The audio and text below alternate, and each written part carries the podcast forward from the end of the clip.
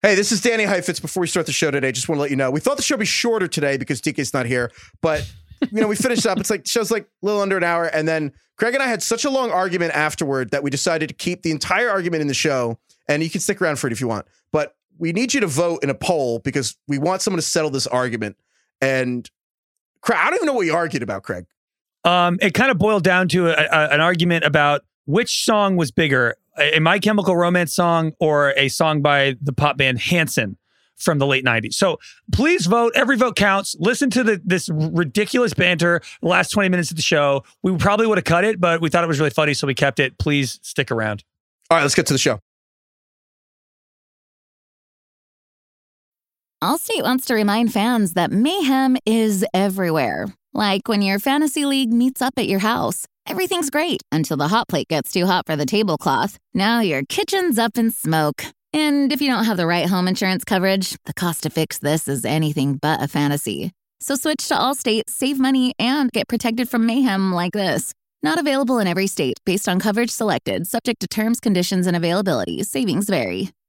This episode is brought to you by Hyundai. Think about all the stuff you can do now on Sundays after the Super Bowl's over. Adventurous activities. You need a Hyundai to get you there. The all-new Hyundai 2024 Santa Fe is equipped for any adventure with features like available H-Track, all-wheel drive. You can take on the dirt trails and kick up some mud. Or available dual wireless charging pads so no one gets stuck in the great outdoors. Learn more about the all-new Hyundai Santa Fe at HyundaiUSA.com.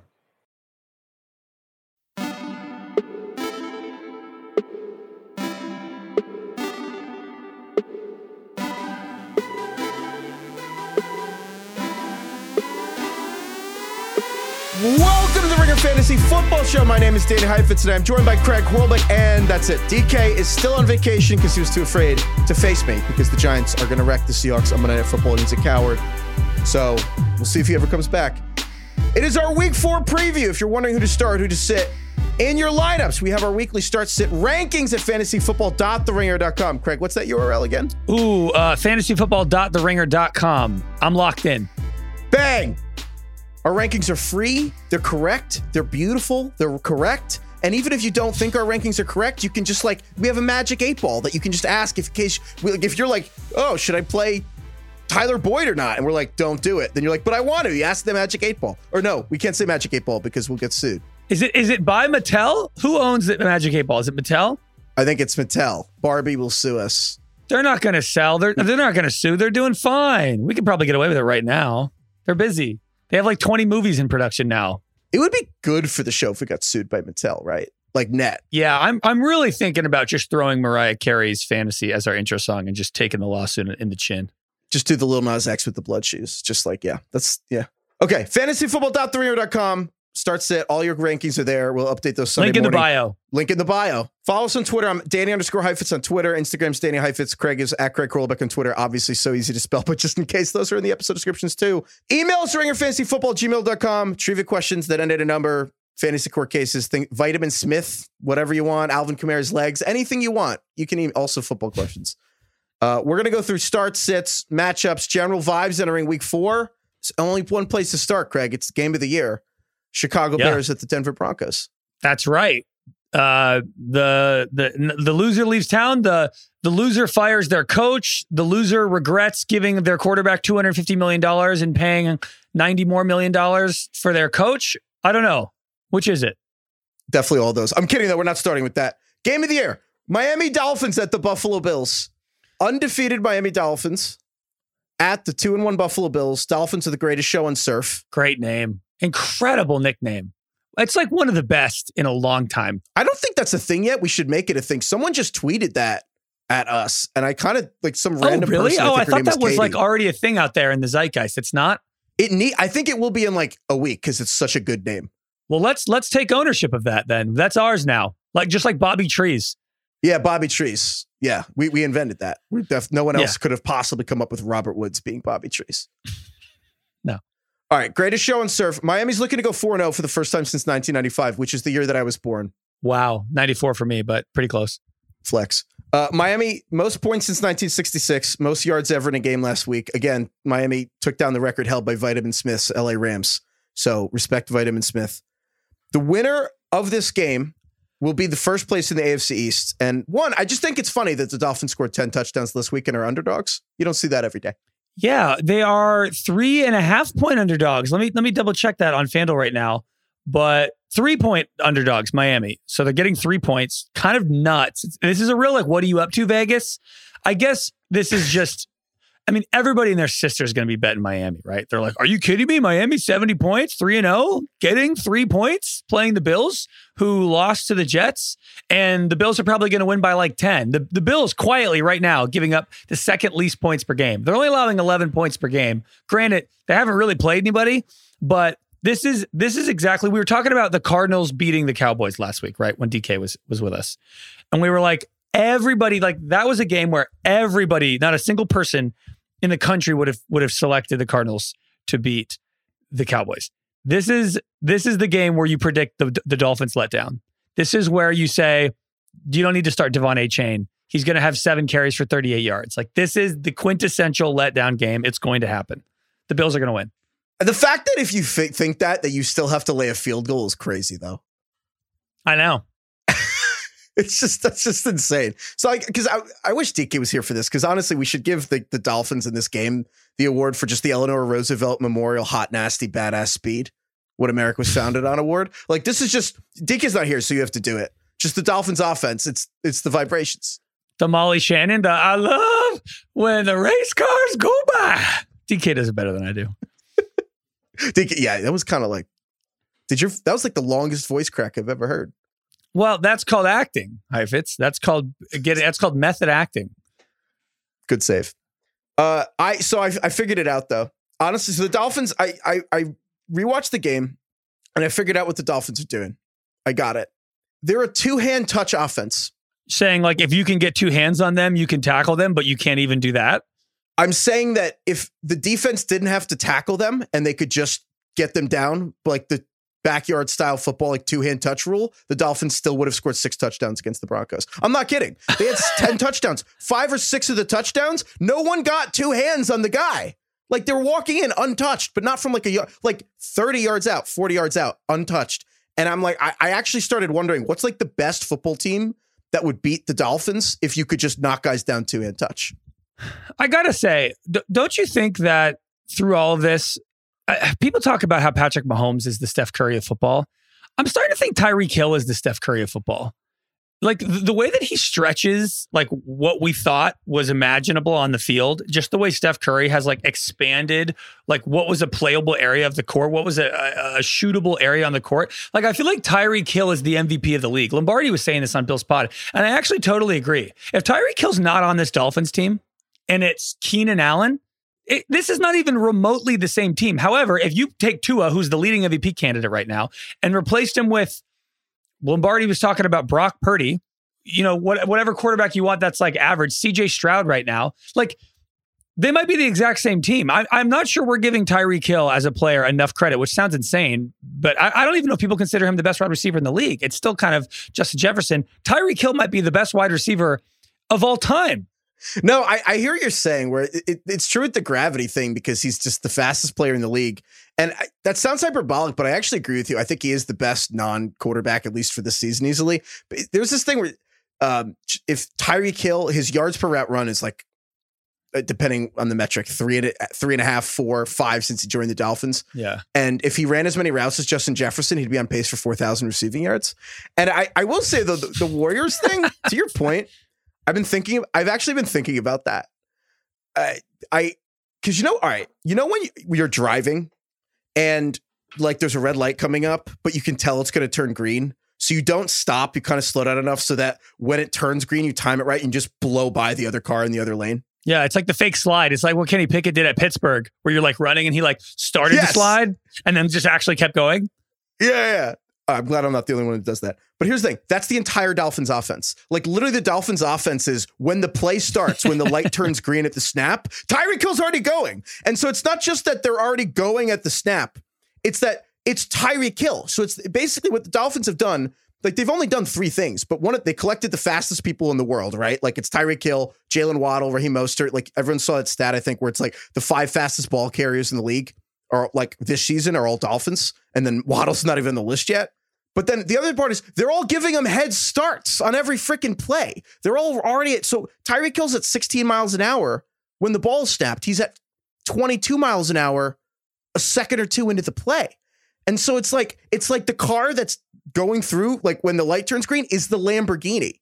It's actually like insane. Yeah. And then not only that, like McDaniels is also having all these players running horizontally, just like completely spreading out the defense and creating these like massive gaps in the middle of the field, because you have Mostert running one way, you have Jalen Waddle running the other way, and then Tyreek Hill has like, I don't know, a 20-yard circle in the middle of the field that he can just sit down and catch the ball and then break off for a 70-yard touchdown.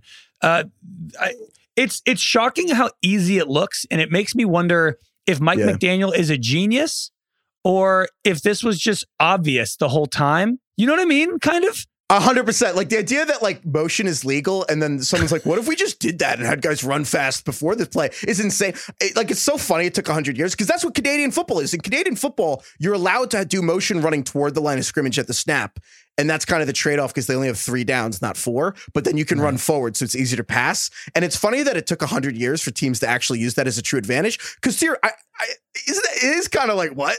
Right, yeah. It's like, so like, I think arena football does it too, right? Where you can have one guy just sprint towards the line of scrimmage before they snap it. Yeah, I don't know.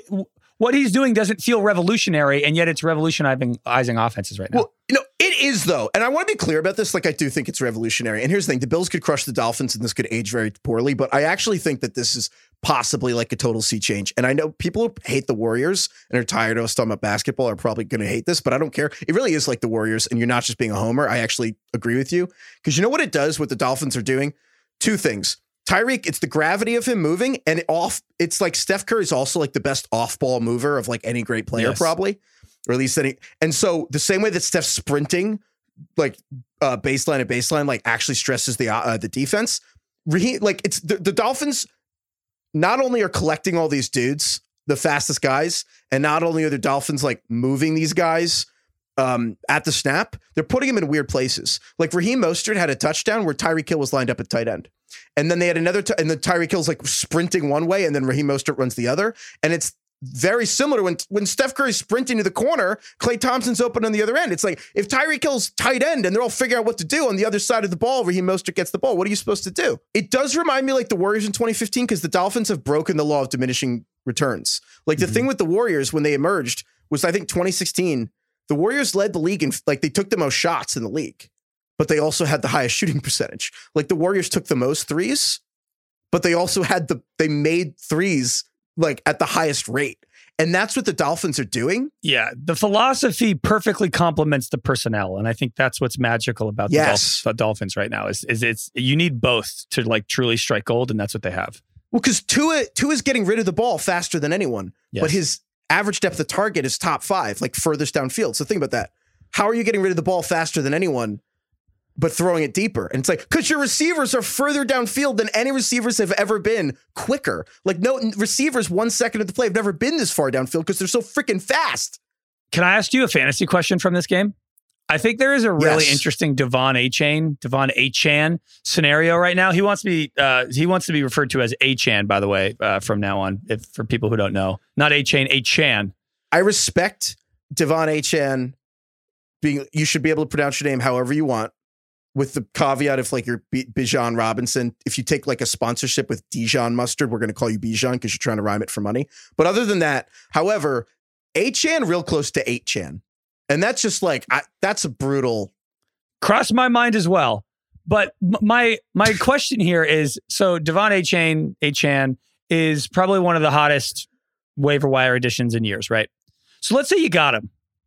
You spent $70, $80 on him, or you had the best waiver priority, so you got him on your team. Like this guy just put up 50 points last week, and he is the 5th best running back overall in fantasy, despite essentially playing in one football game this year. Like, how many guys are you really playing ahead of De'Von Achane? Like, if he is on your team, and you have like James Conner, who's been awesome this year, like, are you really sitting De'Von Achane for James Conner? I don't know if you are. Like, I feel like the list of running backs you're actually going to play over this guy, who's the most like exciting waiver wire ad in years, is very, very short. Like, are you playing Joe Mixon over Achane? I don't know. Well, honestly, Joe Mixon's a really good fit because it's like the Bengals are going to the Titans and like the best run D in the league, basically. And then the Bengals are the worst running offense. Right? The Bengals haven't taken a snap under center to like a running snap under center. They're just doing it all from shotgun again. And so it's like, yeah. Also, there's the emotional component of you just watched them get 50 points on your bench. Yes. And either you're beating yourself up about that or you're like, well, there's nothing I could have done. But if you bench him again and he goes off again, then you're going to like lose your mind if you lose. It's like impossible to resist. I really think that if you're staring at De'Von Achane and Travis Etienne, James Cook, Joe Mixon, Derrick Henry. Etienne you play. All right. Let's just do it now then. James Cook. Yeah. James Cook, I think, is second in scrimmage yards this year. Etienne's been really good. Those guys. Yes. I will say this is crazy, but if you had to like bet your life, I don't know what a better version of that is. Maybe that's rude to say, but like, okay, if you actually had to bet all like whatever you wanted on like De'Von Achane or Derrick Henry this week, would you actually take Derrick Henry? Fantasy is so weird. It's like this guy was a healthy scratch in week one. Yeah, and yeah, but you just we're like it's like oh, they were young, crazy kids. Like we didn't know what we were doing. Like make mistakes, Like go after what your heart tells you. Like I feel like that is the Achane start this week. Is like fuck it. Like I'm riding the wave. This is fun. This is a movement. Like they put up 70 points last week.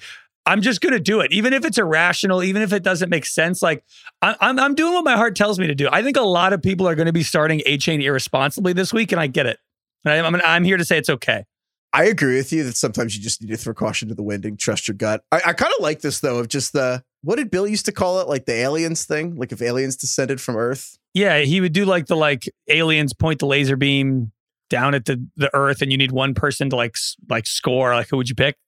What was who was the guy that did the video? Kai, get on here. Tell us about it. Because Kai loves this video. It's Max Kellerman. Yeah, it's just one of the greatest like YouTube videos of all time. But essentially it's like, correct me if I'm wrong, Craig, because you are our Warriors resident Warriors fan. It was like right after the game two of the 19 finals. And like Andre Iguodala had just hit a big shot to seal the game for the Warriors. And like next morning on First Take, Max Kellerman and Stephen A were just asked like, who would you take for a clutch shot, game on the line?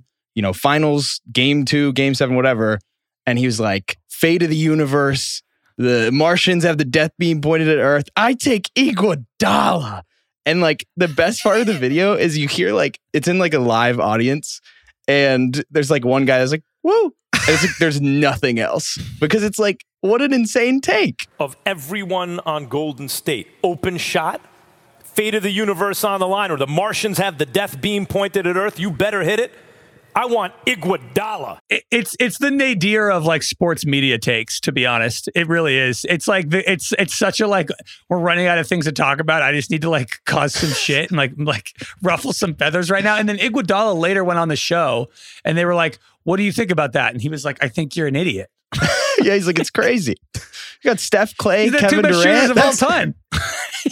That's literally like if I was like, "All right, you got to pick a Kansas City Chief to throw the game-winning touchdown pass with the world on the line." And I was like, Kadarius Toney. Yeah. It's just like one of those takes that I can't even like entertain it. It's so inane. Like yeah. It's disrespectful to like sports as a whole. We were talking about it the other day. I looked it up. Apparently he went back to the well and kind of defended it early 22, like January 22. He's like, I still take Iguodala. And it's just like, you're just digging the grave. It's like, it's just not a good hot take. It's like the most hot, insane take with almost nothing to me. And Iggy's a good player. It's just kind of wild. It went too far. Some it's hot incredible. Takes you respect despite their hotness. This one was too much. Okay, so wait, let's do the Max Kellerman aliens pointing laser beam at Earth. The beam is pointed at Earth. This let's go with this week. The beam is pointed at Earth. And you have to get this question right. More fantasy points this weekend. Derrick Henry for the Titans or Kyren Williams? This is where we're at. Derrick Henry's playing the Bengals and Kyren Williams is playing who? The Colts. Kyren. This is Kyren. How many people listening do you think right now have heard of Kyren Williams? Like 3 weeks ago. This is the quarter life fantasy crisis. This is where we're about to be 4 weeks into the season, about the quarterway mark, just about. And like, if it's 4 weeks of your player disappointing, like it's officially like you're done, like it's over. If Derrick Henry's bad again, like you're just out. You're like, all right, I'm never going back to this again. All right, wait. What are other beam pointed? Okay, beam pointed at Earth. Yeah, Josh Jacobs or Zach Moss. God, shoot me. Raiders are playing the Chargers. Colts are playing the Rams. Oh, the Rams are not good, man, against the run. Mind you, our rankings, obviously we have Josh Jacobs ranked ahead and we have Derrick Henry ranked ahead. Having said that, I'm going to go with Jacobs, though, against the Chargers, right? The Chargers are terrible against the run. Although, like, Jimmy G might not even play. Like, who's the quarterback? Is it Brian Hoyer? Is it... Brian Hoyer hasn't won a game that he played since Barack Obama was president. It is crazy that, like, Zach Moss, Jerome Ford, you know, Brian Robinson, all of these guys are more reliable now than like these mainstays like Josh Jacobs and Derrick Henry. It's a weird turning point. You talked about this before. Like we're at an inflection point with these legacy running backs who have been around for 4 or 5 years. Like Kamara's in that group. Dalvin Cook is like already out of the picture now. Like this is really like the last gasp of the guys who have been first rounders for the last 4 or 5 years. It's not just running backs, to receivers. Like right, DeAndre Hopkins or like Marvin Mims. Like beam pointed at Earth. They're like exact opposites. Hopkins is getting like 15 targets a game and 3 catches. And Marvin Mims is playing literally 7 snaps a game and still is averaging like 70 yards a catch. All right. If you want our real thoughts, please go to rankings. Don't necessarily bench DeAndre Hopkins for Marvin Mims. However, maybe you should. I get it. This is the time to be emotional. You know, fantasy is an emotional game. Sometimes you can't be analytical. All right. You're thinking with your heart, not your brain. All right, other games in week 4. The $500 million bowl, Lamar Jackson and the Ravens versus Deshaun Watson and the Browns. Deshaun Watson has the best contract ever signed by an NFL player. $230 million. It's basically an NBA Supermax contract. Lamar steals 5 years, $260. Not all guaranteed, though. So together, Deshaun Watson and Lamar Jackson are being paid basically $500 million over the next 5 years. And it's time to figure out whether they're actually good or not. And obviously they're good, but like, it's time to figure out what the hell is going on with these guys. Yeah, man. Lamar going up against the Browns is going to be a real test. And look, you're obviously you're not going to sit him. Lamar's been solid this year. He's the QB7 on the season, so he's been okay, but he hasn't been what we still want Lamar to be. Like he's been okay. He's getting by. He's running a lot, but he still hasn't looked like 2019 MVP Lamar. And man, the Browns, like I think we are officially now. If the Browns shut down Lamar, they officially become the you need to sit whoever you have against this team defense. There's usually every couple years, there's one of those in fantasy, but we are getting to the point now where it doesn't matter who you got. And like the list will be very small of players that you will auto start against the Browns. I want to read a couple of stats about their defense. 3 of 39 possessions of the drives against the Browns have reached the red zone or scored. Think about that. 3 of 39, that's 7%. Opposing offenses are averaging 3 yards per play against the Browns. 3 yards per play. That's the fewest since 1999. 3 yards a play. That's a fourth crazy. Down every time. Every set of downs, it means you're getting to fourth down on average. That's actually insane. I will say watching them too, it's like, I think we blew a lot of smoke up Micah Parsons' ass for the first couple weeks. And I will say Myles Garrett, I think defensive player of the year, like health obviously coming into it, but I think Myles Garrett is going to win defensive player of the year. Like watching that game, I feel like week 1 with the Browns defense, we were talking about like Myles Garrett and finesse, right? He did like the Allen Iverson crossover move and he kind of like just cut through like the center, like knife through butter. Like he buried, it was like finesse and speed. This week, like the Titans game, Myles Garrett was all power. Like he treated like the left tackle looked like a blocking dump, like a blocking sled.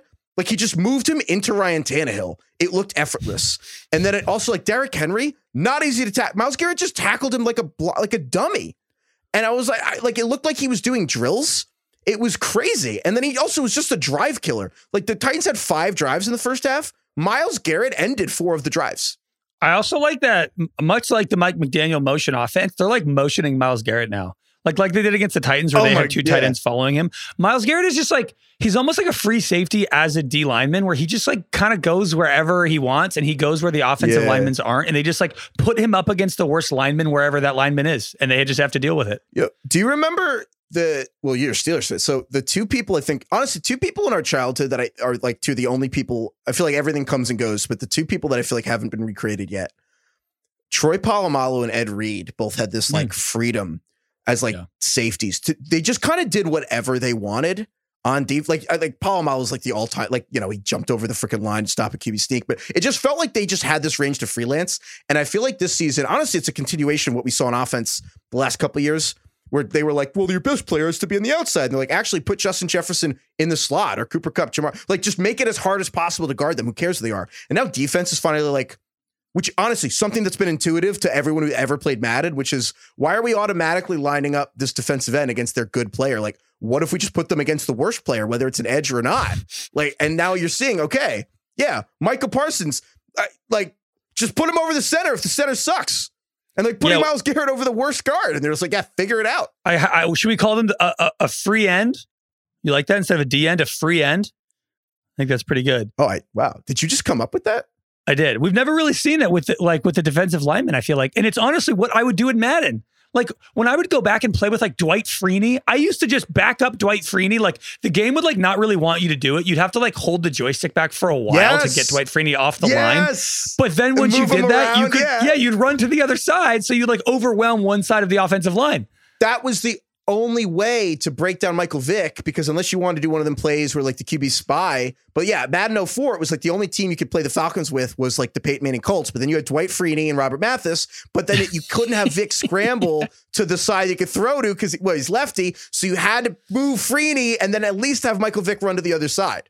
That was the only way. Wait, do you think Mike McDaniel is actually good because he grew up playing Tecmo Bowl in Madden? I actually saw this story the other day. Like, Mike McDaniel grew up playing Tecmo Bowl. This is a real story. Katie Nolan's told the story to Dan Le Batard. Super random. But anyway, he's childhood friends with Mike McDaniel, and they play Tecmo Bowl. And you know who Mike McDaniel always wanted to be? The Falcons, so he could play with Deion Sanders. And he would move the Tecmo Bowl version of that is he would move Deion Sanders all the way back. And then no matter what happened, he could just come forward and pick the ball off, pick six with Deion Sanders. He'd score more on defense than offense. But like, I feel like it's related that Mike McDaniel's played video games and now Tyreek Hill's lined up at tight end. And Tyreek Hill doesn't even watch film. He also plays Madden to prepare for games. He does. He doesn't watch film. He just plays, dude. He was like, yeah, man, they do a good job. Like the awareness rating. I'm like, okay, cool. Like this cornerback, really smart, aware. I got it now.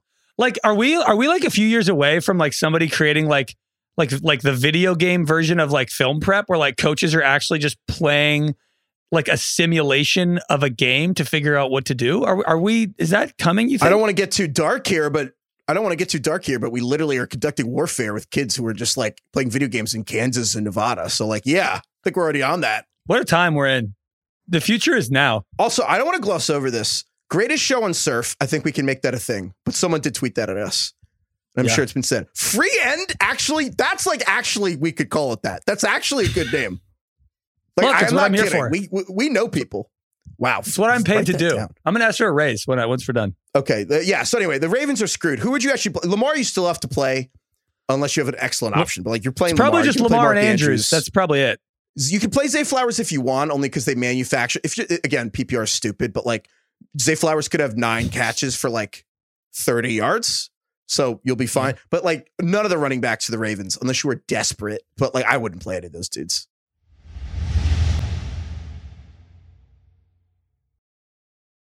Allstate wants to remind fans that mayhem is everywhere. Like when your fantasy league meets up at your house. Everything's great until the hot plate gets too hot for the tablecloth. Now your kitchen's up in smoke. And if you don't have the right home insurance coverage, the cost to fix this is anything but a fantasy. So switch to Allstate, save money, and get protected from mayhem like this. Not available in every state. Based on coverage selected. Subject to terms, conditions, and availability. Savings vary.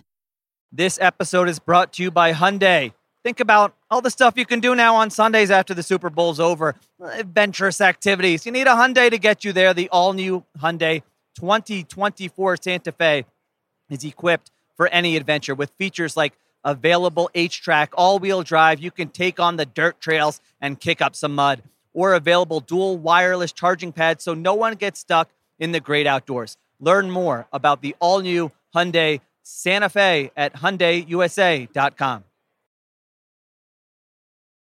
Snap into action this NFL season with FanDuel, America's #1 sportsbook. Right now, new customers get $200 in bonus bets guaranteed when you place a $5 bet. That's $200 in bonus bets, win or lose. My favorite bets for this weekend, the Dolphins. I don't know if you heard, scored 10 touchdowns last week, and they're underdogs. So you know what? Maybe they're going to lose. I don't know. But you know what? If the team with 10 touchdowns last week wins this week, you'll feel pretty good about that. I'll take the team that scored 10 touchdowns getting the points. If you've been thinking about joining FanDuel, there's no better time to get in on the action. The app is so easy to use. There's a wide range of betting options, including spreads, player props, over-unders, and more. And FanDuel is now live in Kentucky. Download the app now and take advantage of their great special offers, boosts, and more. So visit FanDuel.com/RingerFantasy and kick off the NFL season. FanDuel, official partner of the NFL. Must be 21 plus and present in select states. First online real money wager only. $10 first deposit required. Bonus issued as non-withdrawable bonus bets that expire 7 days after receipt. Restrictions apply. See terms at sportsbook.fanduel.com. Okay, now we can talk about the Broncos-Bears game if you want. I feel like we just had talked to like a nerded out about like good football. I have a name for this game. This is the stoppable force meets the most movable object game of the week. Who's who? The most stoppable force is the Bears, and the most movable object is the Denver defense. What's the physics answer to when those things meet? I guess the stoppable force is to win, right? I don't know. What is the answer in physics to the original equation of unstoppable force? Neil deGrasse Tyson was like, "This is actually really easy. It's the unstoppable force because the immovable object has never been moved because it hasn't been moved by a force great enough." Oh, it's all semantics. I just kind of nodded and went. I know. I just kind of went along. I just nodded and was like, okay. It's kind of like what you say about like, oh, everyone's made up of atoms. Okay. The Pete Holmes joke. Oh, okay. Yeah. We're just all made up of atoms. Sure. Okay. I'm made up of atoms. This desk is made up of atoms. And yet if I try to put my hand through the desk, it doesn't go through it. That doesn't make any sense. Do you know there's a guy named Lucretius in ancient Greece who like came up with that idea and wrote a notebook like 3,000 years ago. Never thought he was nuts. Yeah. Never late. Never wrong. Just early. Never wrong. Just early. Speaking of, the Broncos here let up 70 points last week. Favored in this game by 3.5 points on the road. So, all right. The first reaction I feel like everyone had was like, how fucking sad is that for the Bears? Like it's the really team sad. Loses by 50. And you're like watching the tape and you're like, you're the underdogs to the team that just gave up like the worst defense of like the modern era. We are. I mean, we're all kind of like mesmerized by the 70, but so like what? Denver lost by 50. I mean, the Bears lost by like 42. I think 70, I swear to God, undersells it. 70 undersells it. You know why? They scored 10 touchdowns, which I kind of think is mind blowing. You know what? There was no defense or special teams. Their offense scored 5 touchdowns in the first half. Then they came back out after halftime and scored another 5 touchdowns. I think 10 touchdowns is a crazy thing to say out loud. Have you ever said 10 touchdowns? Not unless we're talking about a Big 12 game. Texas Tech, Oklahoma State, or something like that. Wait, I want to push back. I'm going to pivot. Once again, if you take away anything from this show, it's zig when everybody else is zagging. Can I push back on Denver's collapse and Denver as a team? Yeah. Okay. So in this game, they let up 70 points. They got destroyed. Cortland Sutton fumbled twice, which is honestly pretty weird. At wide receiver. You don't see a lot of fumbles. They were like both big plays and he fumbled twice. Also, Russ had a really unlucky, like tipped ball at the line that turned into an interception that gave Miami great field position. They scored. The Broncos are 8th in offensive yards per play right now. They are last in defensive yards per play. Their defense is a mess. But like, I don't know if the Broncos offense and the Russell Wilson experience is as much of a disaster as everybody says. I'm going to do the player X, player Y thing. I'm going to read you one player's stat line and another player's stat line. Player X, 800 passing yards, 7 touchdowns, 2 picks, 99 passer rating. They're the QB5 on the year. The next guy, 791 passing yards, 10 less, 6 touchdowns, 2 picks, 99.5 passer rating, exact same passer rating. QB9 right now. That's Patrick Mahomes and Russell Wilson. Russ hasn't been that bad. Yeah, but you're being disingenuous. Why? Hit me. That's my pushback. Because, Mahomes got those numbers building a lead and then keeping it to win the football game. And Russell Wilson got all those numbers while they were down and losing to like 35 points to Sam Howell's Washington Commanders. One of those was like a Hail Mary. And then this game, it was like they were killing the Commanders. They blew the lead. They were up big, and they blew the lead. And it was a close game against the Raiders in Week 1. And look, the first half stats for Russell Wilson against Miami when the game. I mean, it was still a blowout, but it wasn't garbage time. He was good. Okay. No, you're not Jedi mind tricking me. Look, obviously they're not as, all right, if you're saying they're not as bad as last week, yeah, they're not going to lose by 50 points every single game. I think they're going to win this game by like 20. That's my take. They should. That's why they're favored. But I'll say this. Obviously, like, I think that honestly, that's a mainstream take that the Broncos aren't, like, they'll beat the Bears. I will say this, though. I think obviously it's like the Bears suck and the Broncos will probably beat them. I actually think it's underrated what happens if the Broncos lose this game. Like, it's almost like we're not being talked about enough. It will be worse than the previous week because the Broncos are in the middle of the worst. The Broncos are in the worst stretch of football in the history of the team. They haven't made the playoffs in 7 years. Like, not since they were literally added as an expansion team like 60 years ago. So it's the worst stretch ever. They trade for Russell Wilson to fix that. Turns out to be one of the worst trades in the history of the NFL. Like, they give up 2 firsts, 2 seconds just to give Russell Wilson $160 million. And in exchange, they're a laughing stock. And they hand the Seahawks 2 top 10 picks just so the Seahawks, Geno Smith's better than him anyway, and they go to the playoffs. They bring in Sean Payton to fix it. Sean Payton, they have to pay a 1st and a 2nd rounder to New Orleans just to pay Sean Payton like $17 million or whatever a year. And then Sean Payton comes in, loses to the division rival Raiders week 1, blows the lead to the Commanders in week 2. Week 3 gives up the worst defensive performance in our parents' lifetimes, like the most yards ever. We have to go back to Vitamin Smith. And then if they come in week 4, and then if they start 0-4 because they lose to the Bears, who are on a 13-game losing streak, the Bears are coming up on a calendar year since they won a football game. And if they lose this game, it will literally be the rock bottom moment in the history of the Denver Broncos and actually on the conversation for if the Payton and Russell Wilson together as a big trade, 3 firsts, 3 second rounders, and $250 million to be 0-4. The Bears, that's actually like one of the worst things that's ever happened in any sport. You're not wrong. I don't disagree. There's no excuse if you lose to the Bears. Like the Dolphins, it's like, all right, this is the greatest show on turf part 2. What do you say if you lose to the Justin Field Bears? That's the thing. What can you say? I'm not saying it's going to happen. I'm sorry if you're a Broncos fan listening to this. I guess what I'm saying is I agree the Broncos will win. But I don't actually think we've thought through what will happen if they lose. Like, there's actually a lot of pressure on the Broncos to win. The Bears, it's like, yeah, you all suck. You're probably getting fired. And honestly, Justin Fields could look terrible this week. And as long as he looks good the next few months, like, nothing really changes whether they win or not. The Broncos, it's a disaster. 0-4, you're done. Yeah, but what does that mean? What are they're not going to fire Sean Payton. Russell Wilson could get benched, but like Sean Payton's not going anywhere. Like, what are the implications actually? I think the I have not bought an ounce of the Russell Wilson being benched stuff, but if they lost this week, Sean Payton will be humiliated, which honestly, as much as all these athletes and pro athletes want to win, that's 1A. 1B, just right up there is not being embarrassed. Especially with all the shit talking he's done. He's been kind of, arrogant. Yeah. So I'm almost rooting for it, to be honest. The one thing I'll say, though, I do think the Broncos, like, if you have them, you should probably play them just because the Bears, I don't know who's playing cornerback for them. Like, play Courtland Sutton. Honestly, if you have Russell Wilson, you can. Like, it's bold. But, like, the Bears, they have a terrible pass rush. All they have is their secondary. I think 3 of their starting 4 defensive backs are hurt, and then one of the replacements, too. So, essentially, they're down 4 starters. We'll see, it's Thursday. We'll see who actually plays, but that's a bad start. Is this game going to make your YouTube TV multi-view screen for games? Is it going to make it for you or no? So we've talked about how we need a Myers-Briggs for television. I think that if you're one of those people that can't watch The Office because it's too cringe, or if you're like, I don't like Nathan For You because it makes me uncomfortable, then you shouldn't watch Bears Broncos. It's the secondhand embarrassment game. Yeah, exactly. It'll be on my screen. Let's just put it that way. I'll be watching this game. This is must-see TV. All right.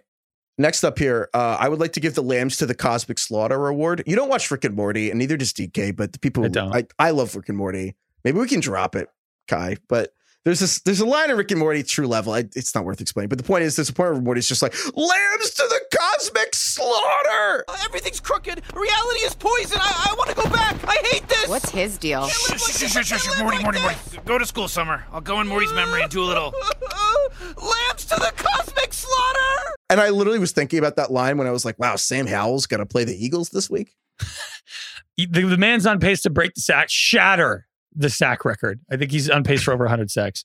Going and up shatter the all the bones in his body. Yeah.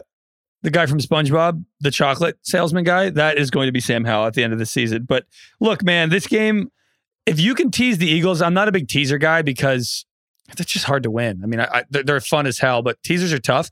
But man, this year or this week, the Eagles were 8-0 last year when they played the Commanders and they lost and it snapped their streak. They're not losing to the Commanders. They're not losing to Sam Howell. Sam Howell's going to get sacked 10 times. The spread's 8.5. Tease that down to 1.5. You're golden. Yo, this is Sam Howell's fault. Like, it's not like, oh, the offensive line. It's like, Sam Howell needs to get rid of the football. And here's the thing. Sam Howell has two choices this week. Throw the ball away or die. What do you think Jacoby Brissett wants? Do you think Jacoby Brissett is like, hey, you know what? Maybe bench him next week.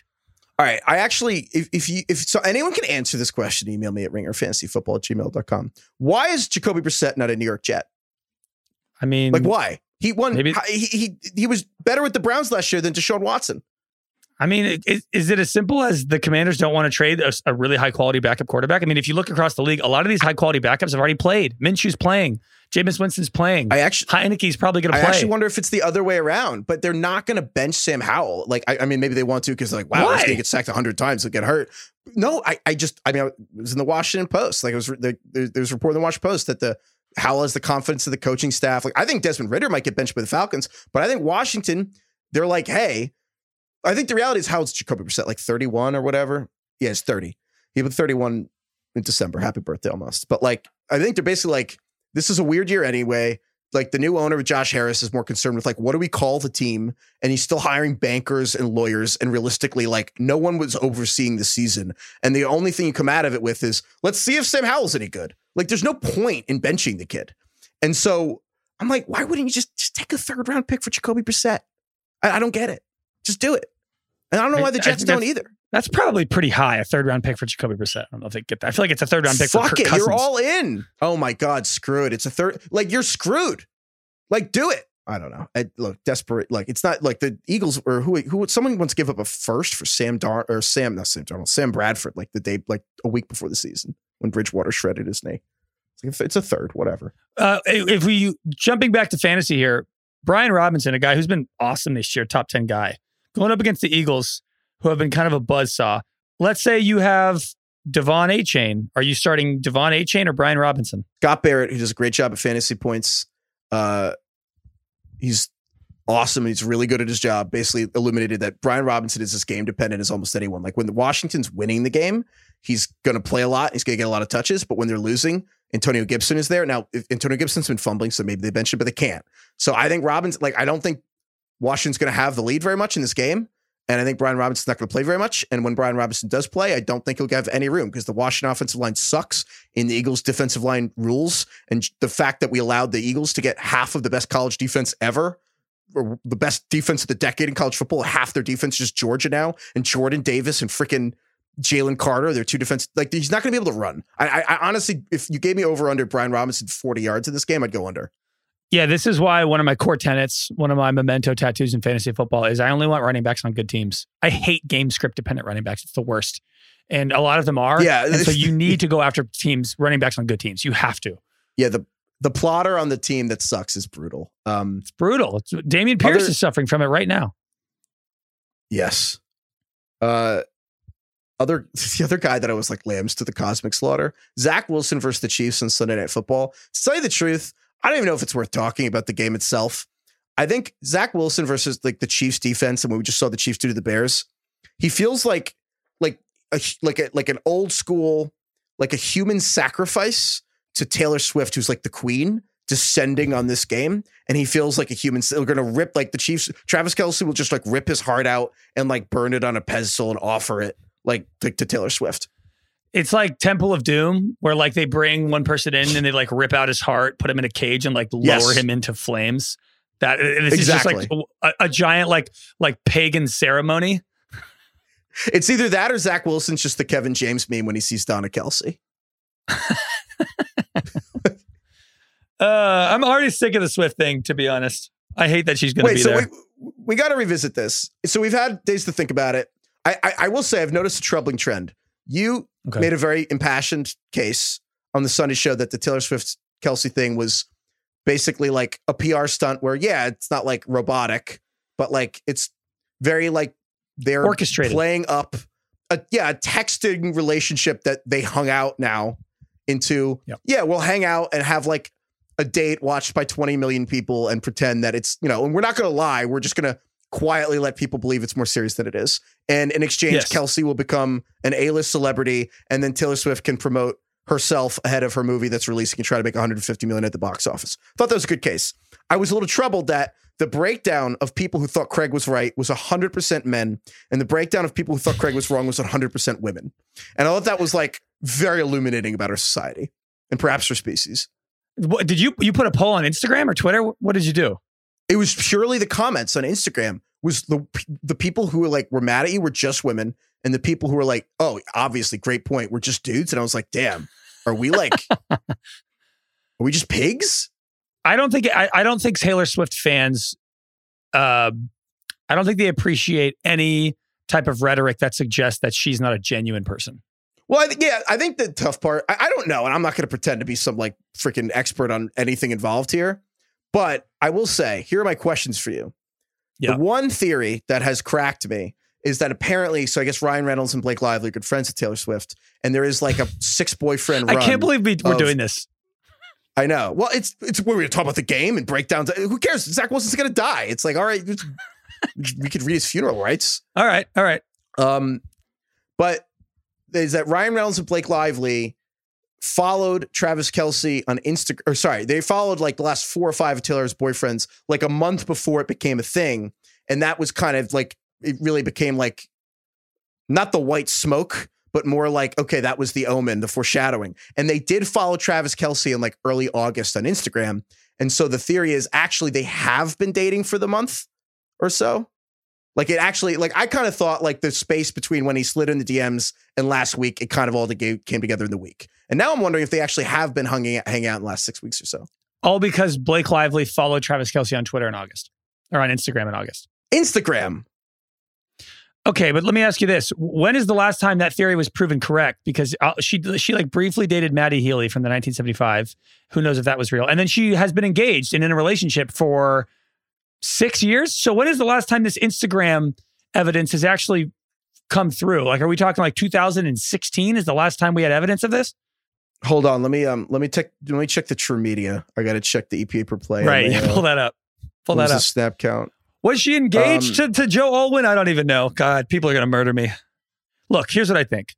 Could they have been chatting? Whatever. So you're saying that Blake Lively and Ryan Reynolds followed Travis Kelce on Instagram prior to Travis Kelce calling her out on his podcast, asking to meet her? Yes, that is the thing. So I think that intrigues me. Why would he publicly say he reached out to Taylor Swift and is waiting to hear back if they were already in a relationship? I don't know, man. I'm not a freaking forensic. I don't know. I'm just saying. This game's in New York. It's Sunday Night Football. Her movie comes out October 13th. Yeah. Next week is in Minnesota, and they're at Minnesota. Swift ain't going to Minnesota. I'm sorry. The best question I've heard anyone ask about this was Nate Hubbard, who obviously follows Taylor Swift a lot. Shout out every single album with Nathan and Nora. And Nathan was like, would they be dating if it was March? I agree. Phenomenal point. No, I actually think Bill asked that question. Oh, was it Bill? Oh, well, there you go. Well, that's why Bill is Bill, because that was a great question. It's like the fact that this is just, oh yeah, they're genuinely totally dating. And also she's a movie coming out too. I think, no, the people were mad at us because it was like, she doesn't need the publicity. And my thing with that is like, well, not for her albums because she's a musician, but like she's putting out a movie. You still need to promote a movie. Look, what she wants, she's trying to be a 4-quadrant movie here. She wants every demographic coming to this movie. And now that she's dating Travis Kelce, how many boyfriends and husbands and guys out there are going to be now okay going to see this movie perhaps? I think that is the best answer, which is the amount of dads who would have dropped their daughters off who will now go see it, and like husbands or partners. And maybe we're being extremely gendered and stereotypical about who is a Swift fan and who's a football fan. But I mean, I don't think we are based on your Instagram comments. I was going to say it really was 100%. But yeah, you're right that I am more likely to go now to this movie than I was. That is damn. All right. I haven't read those comments. I'll have to dive into those. How are they? Are the Swifties kind to me, or do they take me down? Yeah. To which part? They take me down, or are they kind? The Swifties were mad that you implied that Taylor Swift needed publicity, to which I think is a little like, because they basically, she doesn't promote her albums. I'm like, well, she doesn't need to promote her albums because it exists and everyone freaks out. A movie, like, you want a big opening weekend. Like, there's hundreds of millions of dollars. She does promote her albums. She literally scheduled the last SoFi Stadium show on August 9th, 8-9, to release her 1989 re-release. Like, that is branding, folks. That is marketing. That's how advertising works. So how...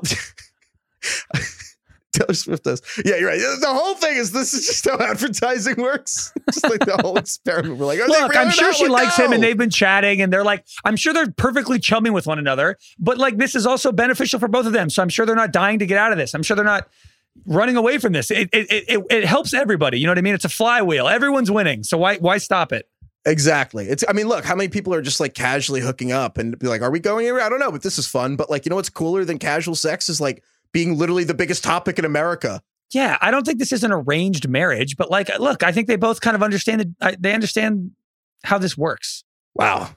Let's see what DK thinks. All right, fine. Should we talk about football, or is it just like over now? People think Sophie Turner will be with her, so we'll see. Keep your eyes peeled. In the box. Oh yeah, because it's in New York. Yeah, wow, yeah. Crazy. All right, yeah, All right, emails at ringerfantasyfootball@gmail.com. Too bad DK wasn't here. He'd really be tapped in. DK would just be like, who's Sophie Turner? Anyway, okay. Taylor Swift, Kelsey reuniting in Sunday football. Other like reunions this week. I'm just run through them. Ooh, nice. Zeke is transition. Playing Dallas. I think that's just kind of weird. Yeah, you know. Remember? Don't you remember back in the day? When I used to edit the show, I used to do the ding every time you'd make a smooth transition. The real listeners will remember that. Any transition of yours, I would add a ding. You know, this is our 399th show. Is it? Wow. My God, yeah, that's a lot. We probably should have thought of something. Yeah, we should have thought of something for the 400th show, and people email us, but I actually don't. Week 4, 400? No DK? Oh, week 400. Yeah. Week 4 episode. Oh, wow. That's... Week 4. We probably should have thought of this ahead of time. DK's 40, and it's our 400th episode. Kind of impressive. Yeah. Email us at ringerfantasyfootball@gmail.com if you have thoughts on what we should do for the 400th on Sunday. Okay. Well, we're gonna do a top 400 player ranking for Sunday. Keep an eye out. Heifetz will write that. Calvin Ridley's playing against the Falcons, which I think is funny this week. I think that's just like, and then they're in London. Also, it's on Disney Plus for children. They're doing like a Toy Story thing on Disney Plus because it's the London game, and you're not gonna watch it. 6:30 in the morning. I'm excited to see like the 2-minute breakout clip on Twitter, but that's about it. 6:30 in the morning. I guess that's when kids get up. I don't know. Our dad's gonna put that on. I'm not sure. I mean, yeah, they'll put it on and go back to sleep so their kids are entertained. The exact opposite of the Toy Story Disney Plus is the UFC SmackDown of Mike Evans and Marshawn Lattimore. The Bucks are playing the Saints. And never mind, Jameis is playing against the Bucks.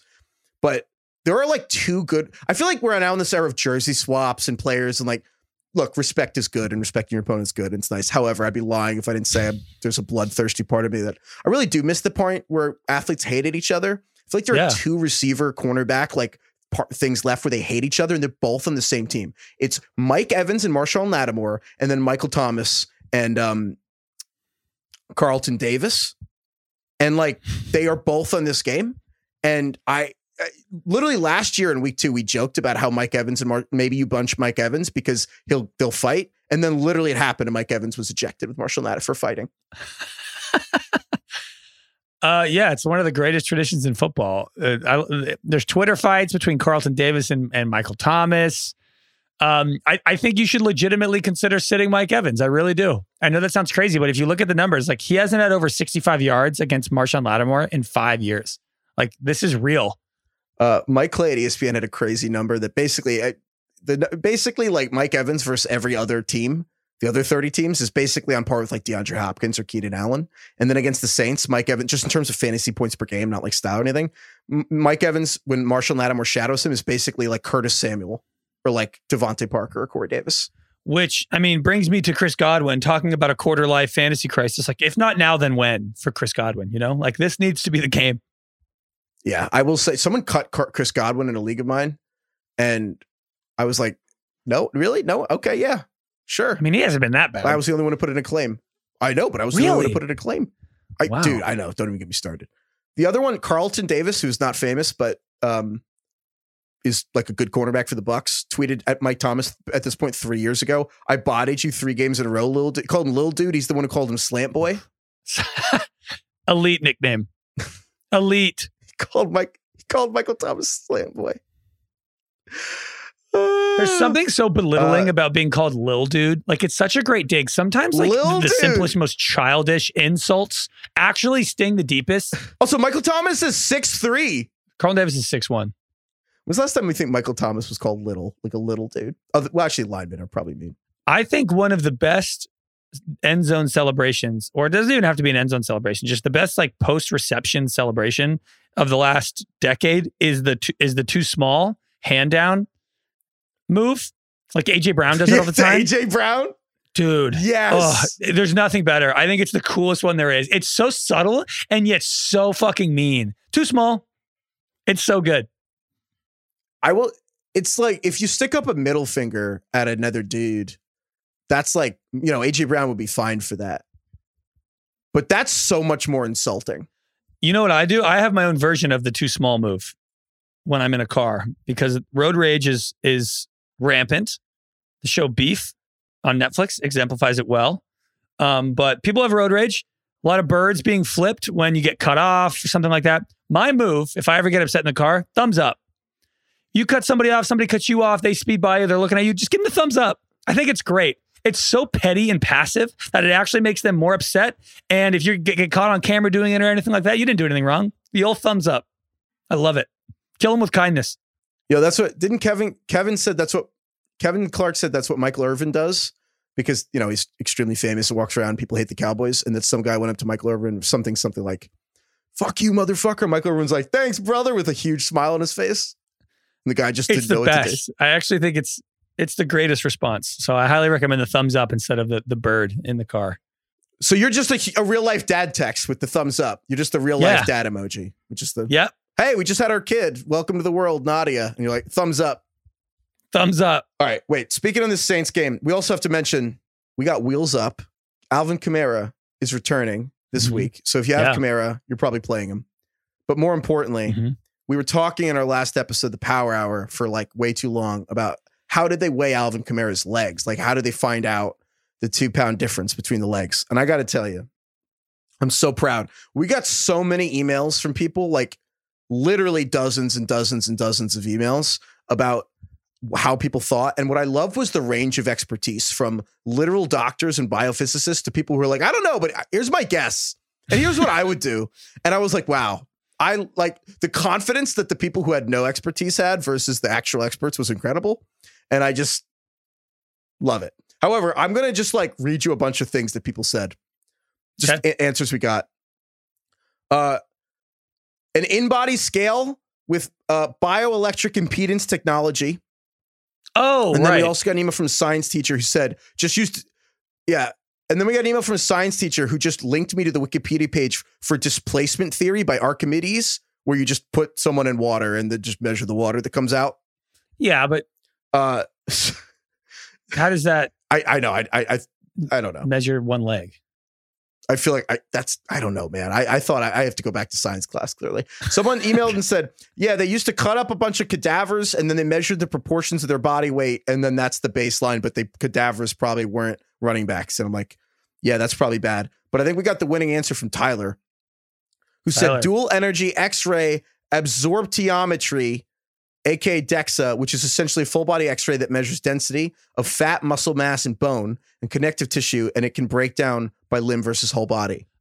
We got one email from somebody who was an engineer, I think, and they were just speculating, but they basically were talking about how like an insole, like a Dr. Scholl's insole, like measures pressure points, and it's basically like a lot of mini scales. And it was like, imagine that at a larger scale where it's like Alvin Kamara laying on a bed, and the bed is made up of hundreds of mini little scales. And that's how you can tell which leg is applying more weight on the mini scales. Yeah. And I thought that was an interesting point of view. Well, my friends were texting me like, why you just use a scale? Why is it hard? I'm like, but how would you get one leg off the scale in a way that you knew that it was equal? But I will say, I think the answer actually is that you actually have to measure, you send electrical currents. And the answer is fat. Oh, my cat's meowing. Fat insulating the bad. There's like basically fat is a bad conductor of electrical current, but water is a good conductor of electrical current. And so fat, water, bone, and muscle all have different electrical conductors. And so they send things and they can measure it. And that account lets them account for the different density of the weight. It feels complicated. I feel like you could kind of just figure out. Like, I feel like my scale idea is not bad. All that's to say, it was a good question that I asked, and I'm not stupid. Yes. That's all. Clearly, there's disagreement. Any other games you want to hit? Or do you want to talk more about the Taylor Swift thing? I feel like we could have gone like, you know, twice as long on that. I think we've done enough Swift. There's a lot of Swift content out there. Nobody needs any more. Welcome to Sunday Night Football. Okay. Next up here, again, we have big news. We have a contest at FanDuel. FanDuel's letting us run a contest. It's going from week 3 to week 10. But don't worry, if you missed it, it's fine. Because you're taking the top 5 scores from week 3 to week 10. And we're going to average them. And the person with the highest average will win. So if you haven't started yet, that's fine. If you miss one in the middle, it's fine. If you miss 2 in the middle, it's okay. We're going to take the top 5 out of those weeks. And then we're going to send you a trophy. You're going to get a lot of stuff. And also our eternal respect. FanDuel.com/RingerFFS. And also you just put it in the episode description because Craig thinks me giving URL is stupid because he's like, who puts in a URL these days? But I'm like, why not just tell people? It's FanDuel.com/RingerFFS. It's like, that's easy to... Just go to the pod description. You can click it. It'll take you there. It's great. Try to beat us. I was mediocre last week, so you probably will beat me, but give it a shot. Yes, same. Who's your star and your scrub this week in your lineup, Craig? My star is Jamar Chase, who had a huge bounce back week. They're playing the Titans. Can't run the ball on the Titans. I think Joe Burrow's getting healthier and healthier. I love Jamar Chase this week. I think he's going to have a huge game.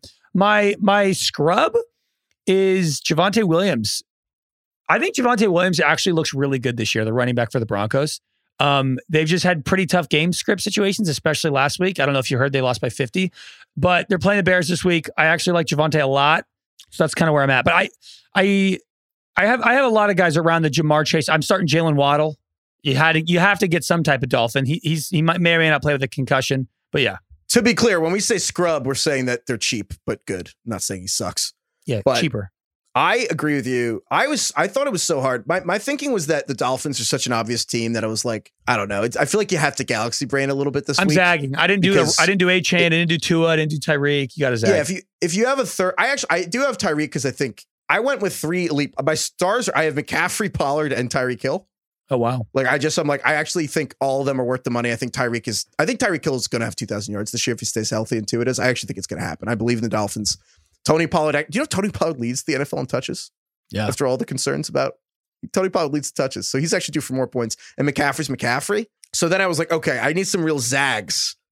Like, if I'm going to go with McCaffrey, Pollard, Tyreek. So you know what my scrubs are? I'm stacking Michael Thomas and Rashid Shaheed with Jameis Winston. I kind of love that. The deep ball. I'm just like with Jameis. How shocked. It's probably a terrible strategy, but I'm like, you need to beat like a lot of people. So I'm like, how shocked would you be if Jameis Winston had 400 yards and like 3 touchdowns, 2 to Michael Thomas and like 1 bomb to Shaheed? Well, yeah. What's nice about it is like, you just need 1 play from Shaheed to kind of earn his points. That's why I'm starting Gabe Davis. Cause I'm like, you just need 1 ball to Gabe Dave or 1 ball to Shaheed and you can make up an entire day's worth of points. And on the same note, you mentioned the Broncos. I have Marvin Mims for Denver because, again, he is what?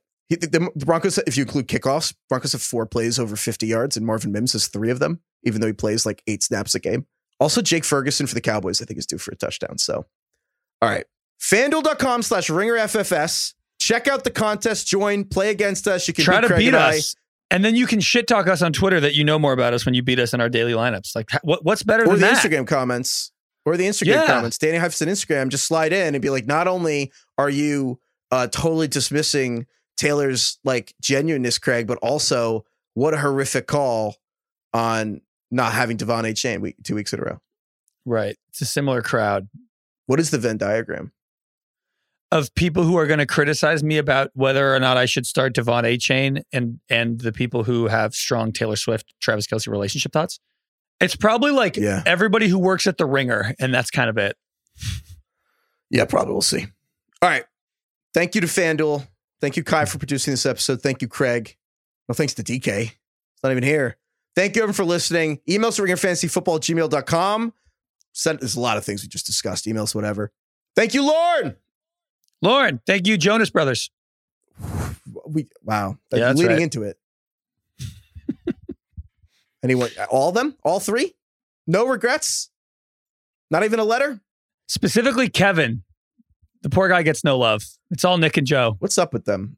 I think he's just like married and he's like 40 and he's just like living a life. So I honestly did. I didn't even realize Sophie Turner and Jonas had kids. I just knew it was like, oh, they got married like drunkenly in Vegas. And I was like, oh, that's nice. How lovely to marry the guy who's a poster on your wall. And ooh. You know, if you kind of think about it, are we like, can you make a parallel for me, you and DK to the Jonas Brothers? Like DK, the only reason I'm saying is because DK is obviously Kevin. I got to tell you, I don't know them apart. I don't even know the third one's name. Joe, Kevin, and who? Wait, Nick. Who's married? Nick, right. Nick has like the biggest solo career. Kevin is the older one who's married. They're all one person though. Like I don't know. Yeah, but there are Nick's solo songs that you know. Like Levels is a song that you definitely know by Nick Jonas. Who's married to Priyanka? Nick Jonas. Honestly, I just know that's what makes you beautiful. But like, what else have they done? And like, that's what makes you beautiful is One Direction. Oh, you absolute fool! What's the one? What's the one where they're talking about? What's the one? You know, dunna dunna. Like, what is that one? That's One Direction. You're insecure. Oh, that's you don't know you're beautiful. It's not the Jonas Brothers. No, it's not. Okay. What's the one with that's popular that they did recently? Sucker. I'm a sucker for you. That one. I don't think that's Jonas Brothers either, is it? That is. I think that's Dance. I think that is Joe Jonas's. Kai, get in here. Oh, no, it is Jonas Brothers. It is Jonas Brothers. Yeah, you missed on a lot of those, but Year 3000, Burning Up, SOS, those are bangers. Damn, Kai. Those are great songs. You know what the Jonas Brothers are to me? You know that meme of like all the white dudes sitting at the baseball game with like their faces like boom, boom, boom, boom, and they all look exactly the same? Like the Jonas Brothers in my head are just all like the same guy. They're like the Hanson brothers. Remember them? No, who's that? What? Mbop? You don't know Mbop? The Hanson brothers? I feel like this is a good time to just come clean and confession that I don't know most of the people that you guys name. At this point. Know Hanson? And the Hanson brothers in the song Mbop? Mbop was a massive song. I Mbop? No clue. What? MMM Bop. Dude, it's hard to communicate. There's so many ghosts right now. Yelling, email us for your fantasyfootball@gmail.com if you're mad. It's hard to sing because there's no real lyrics. It's all like gibberish.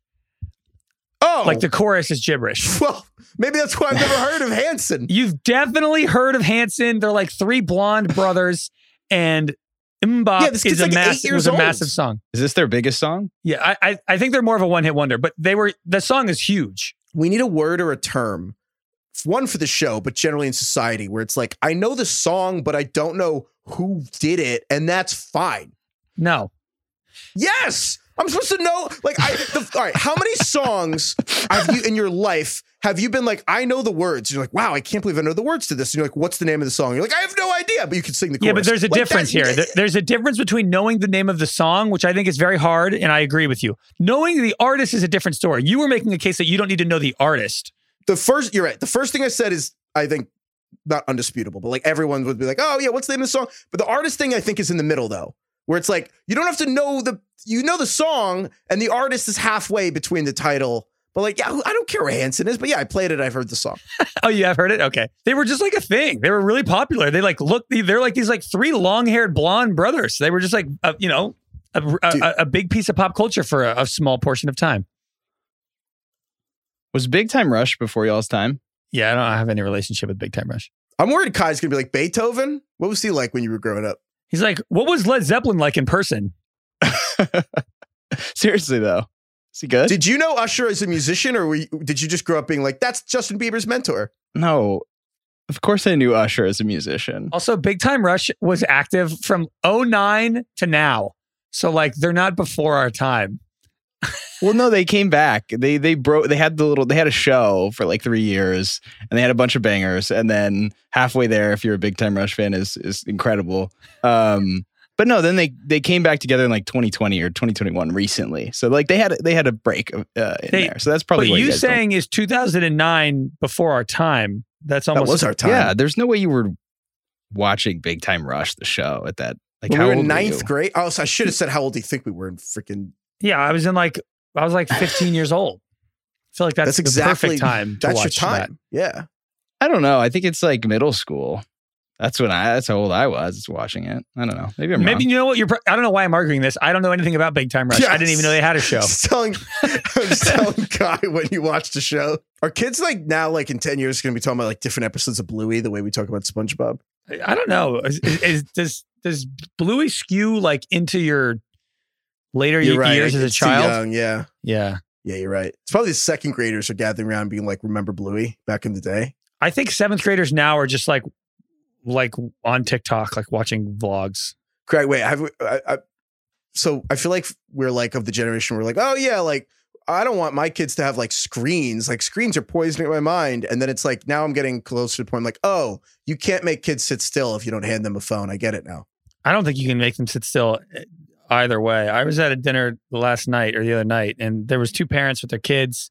The kids had phones, and they were just at your table going ape shit. Are you calling out someone you know? No, next to us. They were next to us, and the kids had phones, and they were filming things, taking photos, running around, doing stuff with the food, taking photos of the food. I think you're just screwed either way. I think kids will always be a menace to society, no matter what technology we have. Dude, definitely. So many songs I didn't get when I was younger, and I'm like, oh, dude, that song again. Don't know the name. It's like it's called Teenagers. It's like Teenagers scare the shit out of me. I'm not gonna yell at. Don't know that. You know, it's called Teenagers. Yes, you do. Don't make me do it. Well, it's because he's yelling. It's Teenager Scare. Is it My Chemical Romance? Yeah. Yeah, maybe I know it. And I'm like, I didn't get it, but now I get it. That's a much bigger song than the song you were giving me crap over. Perhaps. I don't know. I mean, it's hard to tell because like you can't look at streams now because Bob came out in 97. So the streams are Teenagers by My Chemical Romance is bigger than Mbop by Hanson. I actually think I disagree with you. Dude, we're going to have to put up another poll. What was a bigger deal? Teenagers by My Chemical Romance or Mbop by Hanson? In the moment, in 1997, when the internet was very nascent, Mbop was a fucking big deal. You just couldn't tweet about it and put it on YouTube. Dude, My Chemical Romance was a much big... You know who My Chemical Romance is, right? Yes, obviously I fucking know, but they have a million big songs. So I don't think this one song was as culturally defining as Mbop, who burst onto the scene, these three brothers, with this...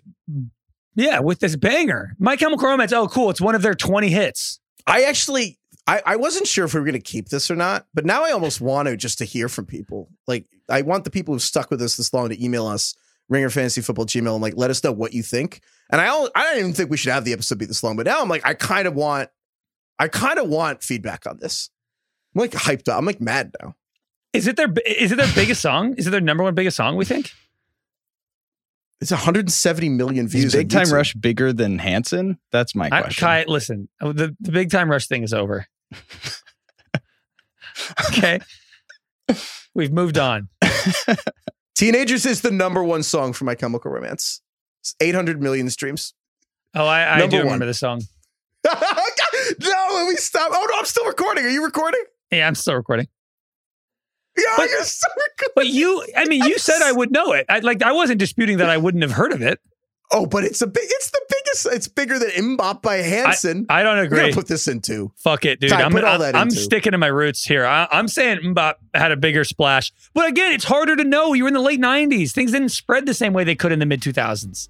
The song was 2006. Oh, late 90s. You were 5. So, and yeah, you're right. Now that's actually a testament to how big the song was. That I knew it probably when I was 10 or 12, which means 5 or 7 years later, that song was still big.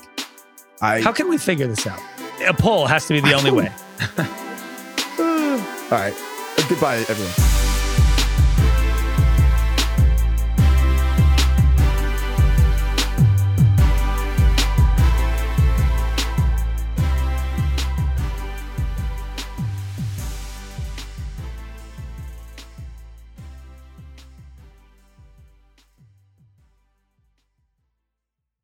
Must be 21 plus and present in select states. FanDuel is offering online sports wagering in Kansas under an agreement with Kansas Star Casino, LLC. Gambling problem? Call 1-800-GAMBLER or visit FanDuel.com/RG in Colorado, Iowa, Kentucky, Michigan, New Jersey, Ohio, Pennsylvania, Illinois, Tennessee, and Virginia. Call 1-800-NEXT-STEP or text NEXT-STEP to 53342 in Arizona, 1-888-789-7777 or visit ccpg.org/chat in Connecticut, 1-800-9-WITH-IT in Indiana, 1-800-522-4700 1-800 or visit ksgamblinghelp.com in Kansas, 1-877-770-STOP in Louisiana, visit mdgamblinghelp.org in Maryland, visit 1-800-GAMBLER.net in West Virginia, or call 1-800-522-4700 in Wyoming. Hope is here. Visit gamblinghelplinema.org or call 800-327-5050 for 24/7 support in Massachusetts, or call 1-877-8-HOPE-NY or text HOPE-NY in New York.